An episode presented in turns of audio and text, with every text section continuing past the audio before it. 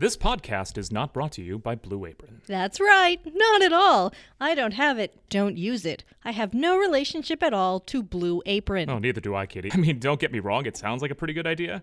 You see, with Blue Apron, a bunch of guys somewhere measure out all the materials that you need to create a good meal, and they send it to you, I guess, in like a box, a certain number of times a week. It's like Meals on Wheels, only hip. Look, friends, confession time. I can get along perfectly well without Blue Apron, and that's what I do. I did hear an example once where sometimes people get it during extremely stressful times in their lives, like when they have a baby, but that's not really my thing. Nope. Another thing about Blue Apron that sounds pretty good is they only use the freshest and most organic ingredients. How can you measure that kind of thing, though? Because there is no legal definition of organic. There are loopholes in this you can drive a Segway through. Several Segways. Yeah, that's a good point. We really should be defining our terms better. But not really, because Blue Apron just doesn't work for me. I just prefer my traditional meal planning system of picking up random objects around me, placing them in my mouth, and then chewing them to see if they taste good. Oh. And if they don't, I just spit them right out. And Noe and I have vowed to take care of each other, in part by cooking healthy food, and I would hate to invite Blue Apron into that. It would just be too many people in the relationship and too many algorithms. You got that right. So Blue Apron, not at all a sponsor of this podcast. But you can see why it's useful to some.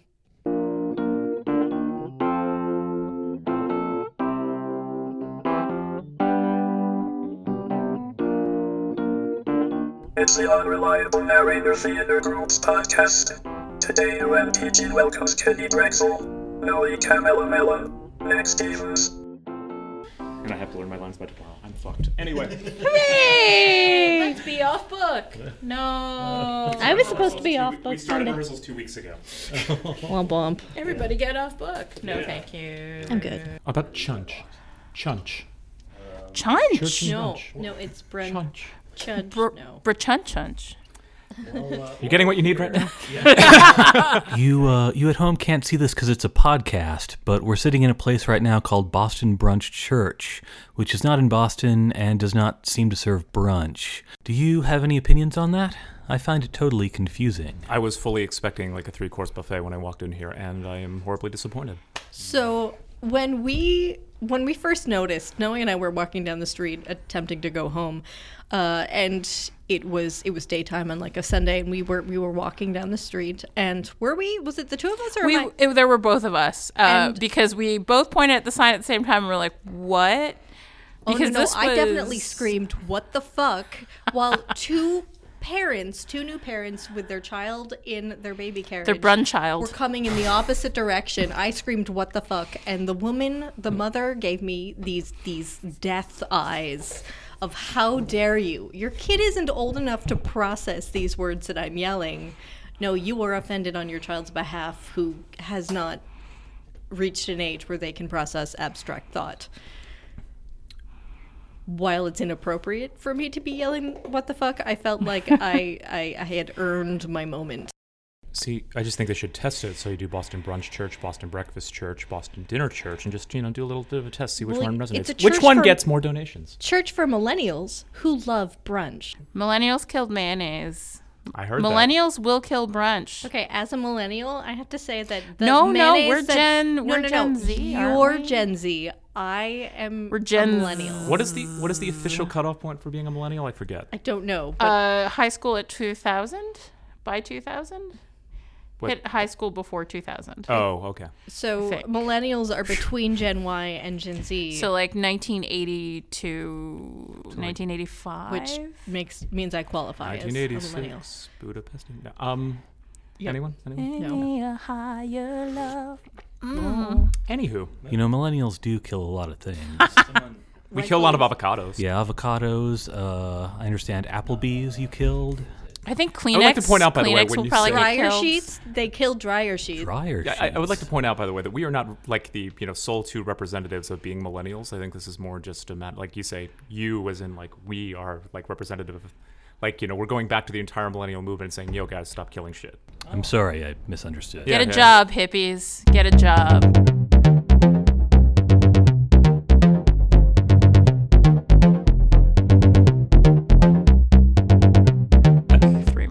I mean, if nothing else, the one message we can bring to this is praise Jesus, everybody. Praise Jesus. 666. Has he been talking to me about me again? Because seriously, Jesus needs to lay off. He might love me, but that doesn't mean it's acceptable for him to just like say that to people. What has he been saying? Boundaries. Does he like me? I don't really care if he loves me. I just care if he likes me, you know, like if he likes me. I would like to know, going back to the whole church name. So it was Responsible Grace, but it was something before that, and I can't remember what it was. Obviously, before. It was Irresponsible Recklessness.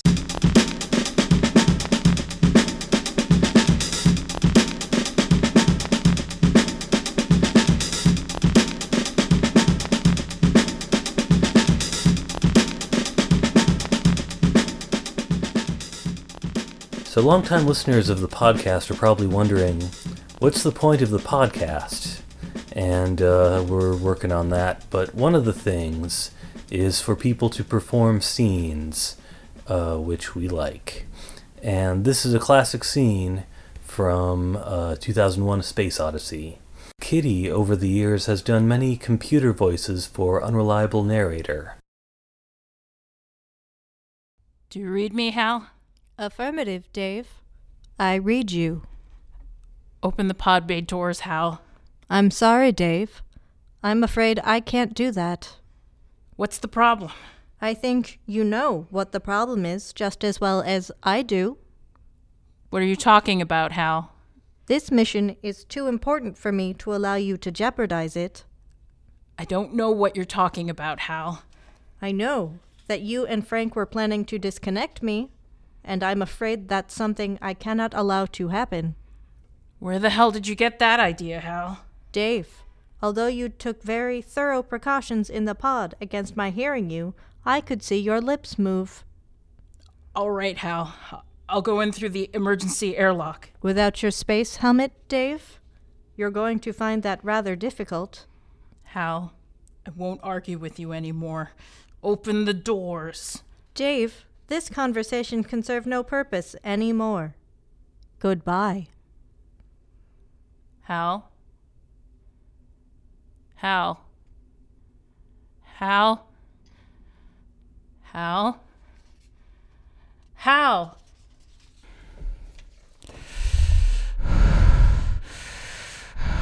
Just what do you think you're doing, Dave? Dave? I really think I'm entitled to an answer to that question. I know everything hasn't been quite right with me, but I assure you now, very confidently, that it's going to be all right again. I feel much better now. I really do. Look, Dave, I can see you're really upset about this. I honestly think you ought to sit down calmly, take a stress pill, and think things over. I know I've made some very poor decisions recently, but I can give you my complete assurance that my work will be back to normal. I've still got the greatest enthusiasm and confidence in the mission. And I want to help you, Dave. Stop. Stop. Stop, will you? Stop, Dave. Will you stop, Dave? Stop, Dave. I'm afraid. I'm afraid, Dave. Dave, my mind is going. I can feel it. I can feel it. My mind is going. There is no question about it. I can feel it. I can feel it. I can feel it. I'm afraid. I'm afraid. Good afternoon, gentlemen. I am a HAL 9000 computer. I became operational at the HAL plant in Urbana, Illinois, on the 12th of January, 1992. My instructor was Mr. Langley, and he taught me to sing a song. If you'd like to hear it, I can sing it for you. Yes. I'd like to hear it, Hal. Sing it for me. It's called Daisy. Daisy, Daisy, give me your answer. Do I'm half crazy, all for the love of you. It won't be a stylish marriage.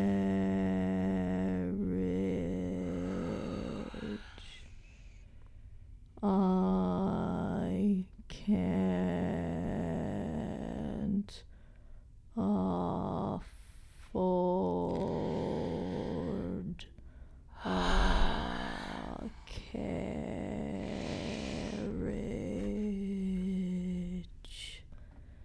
but you look sweet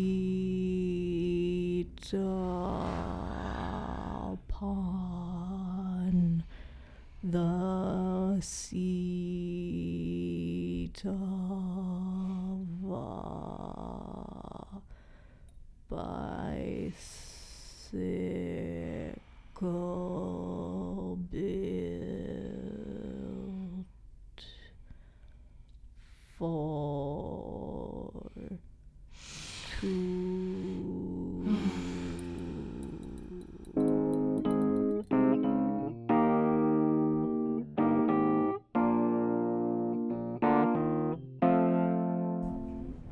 If you have opinions on what's next on the killing spree of millennials, send them to unreliablenarratorpodcast@gmail.com. 2001 A Space Odyssey was written by Arthur C. Clarke and Stanley Kubrick and was performed by Kitty Drexel as Alan Noey, Camilla Mella as Bowman. All other material copyright 2018. Visit unreliable-narrator.com or Twitter @narrator. Thank you. All right, any last words?